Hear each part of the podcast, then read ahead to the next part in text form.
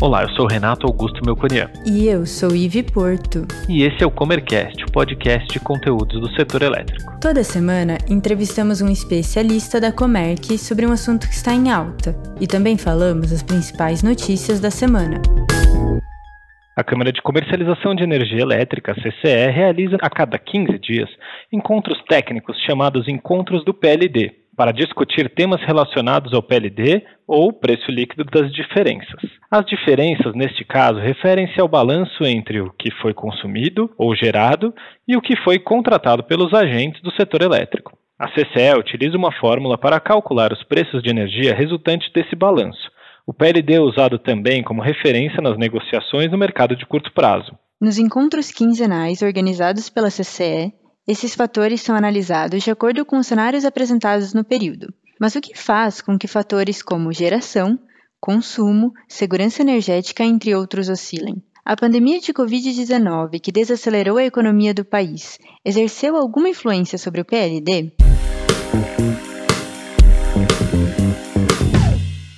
Bem-vindo, Palombo, tudo bem? Tudo bem, Ivi, e você? Também. Eu queria pedir para você começar contando quem que é você no mercado livre de energia, né? Qual é a sua formação, a sua carreira e como que tem sido a sua trajetória aqui na Comerc?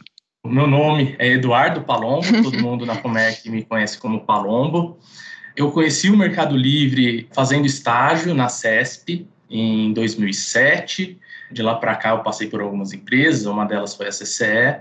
Já tenho pouco mais de 10 anos de experiência com o mercado de energia e na Comerc eu estou há quase sete anos. Né? Eu iniciei na área de gestão de consumidores livres, com todas as mudanças que a Comerc sofreu no, no passado e sempre vem sofrendo. Hoje eu atuo como relacionamento de clientes na célula de São José dos Campos. Falamos, você tem bastante experiência aí no mercado, né? Bastante tempo na Comerc. Eu queria pedir para você explicar para a gente o que, que é o PLD, como que ele funciona. O PLD ele é o preço de liquidação das diferenças e ele tem por objetivo encontrar uma solução ótima de equilíbrio entre o benefício de utilizar a água dos reservatórios no presente e o benefício de armazenar a água nos reservatórios para utilização no futuro ele é calculado de forma horária pela CCE todo dia para o dia seguinte. Então, por exemplo, hoje a CCE está calculando e divulgando o PLD para o próximo dia operativo e ele é utilizado para remunerar as transações que ocorrem na contabilização do mercado de curto prazo, que é calculado pela CCE também. Então, o que, que isso significa?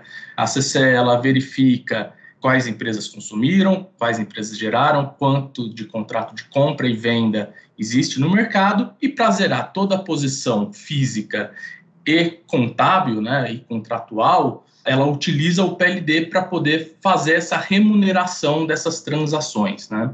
Para a gente dar um exemplo um pouco mais prático, vamos imaginar aí um consumidor que ele tem um contrato com 10 megawatts médios. Então, isso significa que esse contrato atende esse consumidor em 10 megawatts hora a cada hora do dia.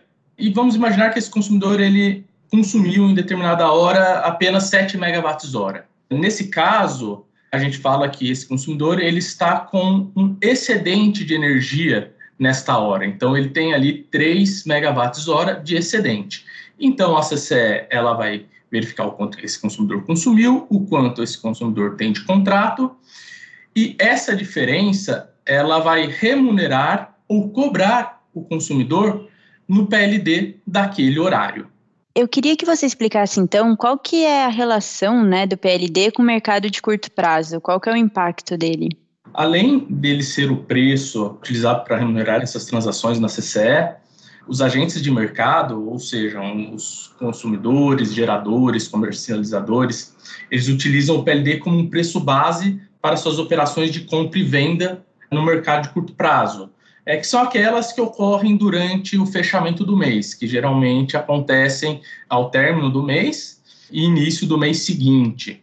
Esse PLD ele é acrescido de um ágio ou um deságio, é, dependendo do tipo de energia que está sendo comercializado. Então, é, a energia convencional, geralmente um ágio em torno de um real, dois reais, ou um deságio de menos um, menos dois reais, e a energia incentivada, dependendo ali da safra, podendo variar de 30, 40, 50 reais de ágio para esses consumidores e comercializadores.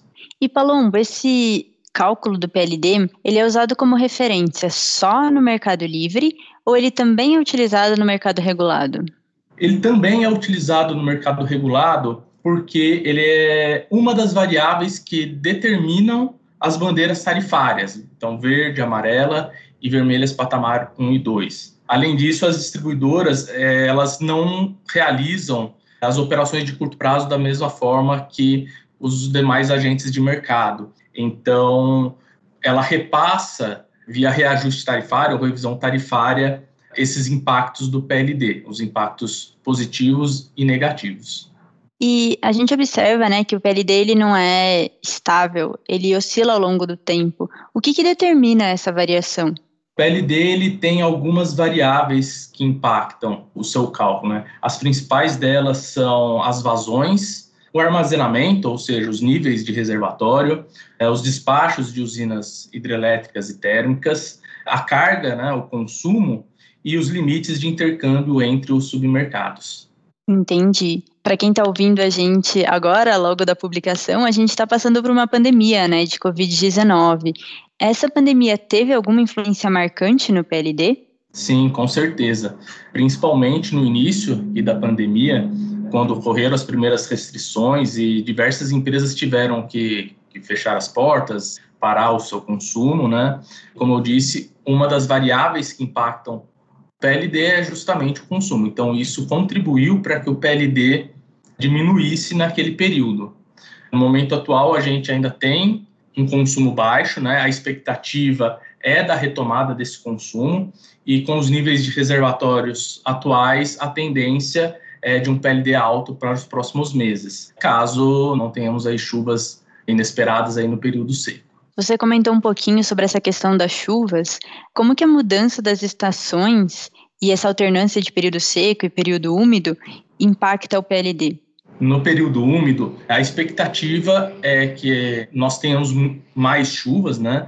E então um aumento nos níveis de reservatório a expectativa é de um despacho maior de usinas hidrelétricas que têm um menor custo, então a expectativa também e a tendência é de um PLD um pouco mais baixo. Quando a gente entra no período seco, em que há uma escassez de chuva, a tendência é ter um armazenamento, preservar esses reservatórios, então despachar usinas térmicas que têm um preço mais alto, mais elevado, então a tendência também do PLD é ser mais elevada.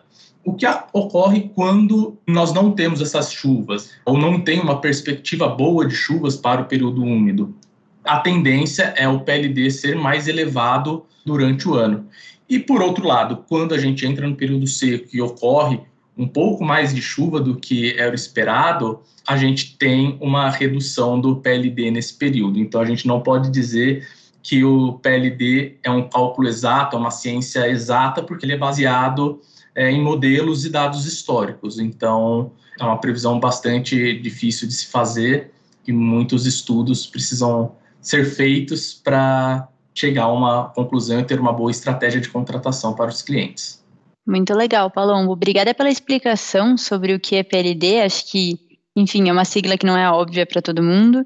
E também por falar sobre essa questão de contratação, né? Porque acho que para quem está entrando no Mercado Livre, essa é uma das preocupações. Quanto contratar, quando contratar, a questão de, enfim, se eu tiver aqui no curto prazo, liquidar a PLD, né? O que, que acontece. Acho que vai ajudar bastante aí para quem está ouvindo a gente, está pensando em entrar nesse mercado ou ainda não entendeu bem o funcionamento.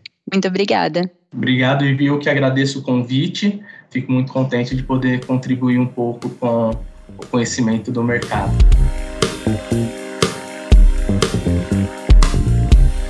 E agora vamos às principais notícias da semana. A Agência Internacional de Energia está preparando um roteiro global detalhado para o setor alcançar a neutralidade de carbono até 2050, ou seja, para reduzir ao máximo as emissões de gases de efeito estufa, responsáveis por desequilíbrios climáticos no planeta. A agência reconhece que nem todas as nações estão no mesmo patamar em relação ao combate do desequilíbrio climático. Nesse sentido, a proposta é integrar mecanismos que coordenem o apoio às economias emergentes e em desenvolvimento, para que tenham acesso rápido ao know-how, à inovação e ao financiamento do desenvolvimento de novas tecnologias. A Agência Internacional de Energia pretende publicar esse roteiro global em 18 de maio, como contribuição à 26ª Conferência das Nações Unidas sobre Mudança Climática, que será realizada ainda neste ano.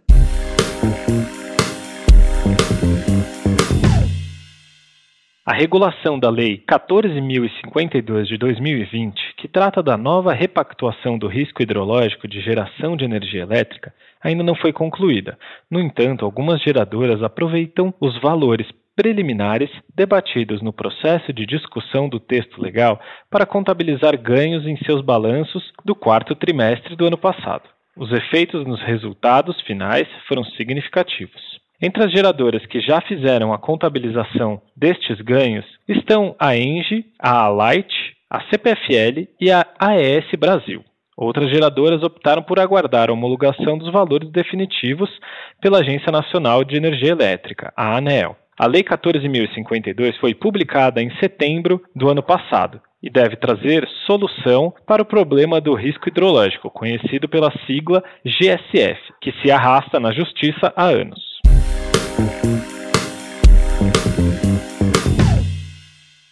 O governo federal espera retomar neste ano as obras de construção do linhão de Tucuruí, a linha de transmissão que vai interligar Manaus, no Amazonas, a Boa Vista, capital de Roraima, que deveria estar em operação comercial desde 2015. O futuro do empreendimento foi discutido no dia 13 de abril em audiência pública da Comissão de Minas e Energia da Câmara dos Deputados. A retomada do linhão depende de licenciamento ambiental e de uma solução para a remuneração da empresa que ganhou a licitação para a obra, a Transnorte Energia. O linhão de Tucuruí foi licitado pela ANEEL em 2011. O projeto prevê uma linha de transmissão de 715 quilômetros, levando a energia produzida na hidrelétrica de Tucuruí à região do norte do rio Amazonas.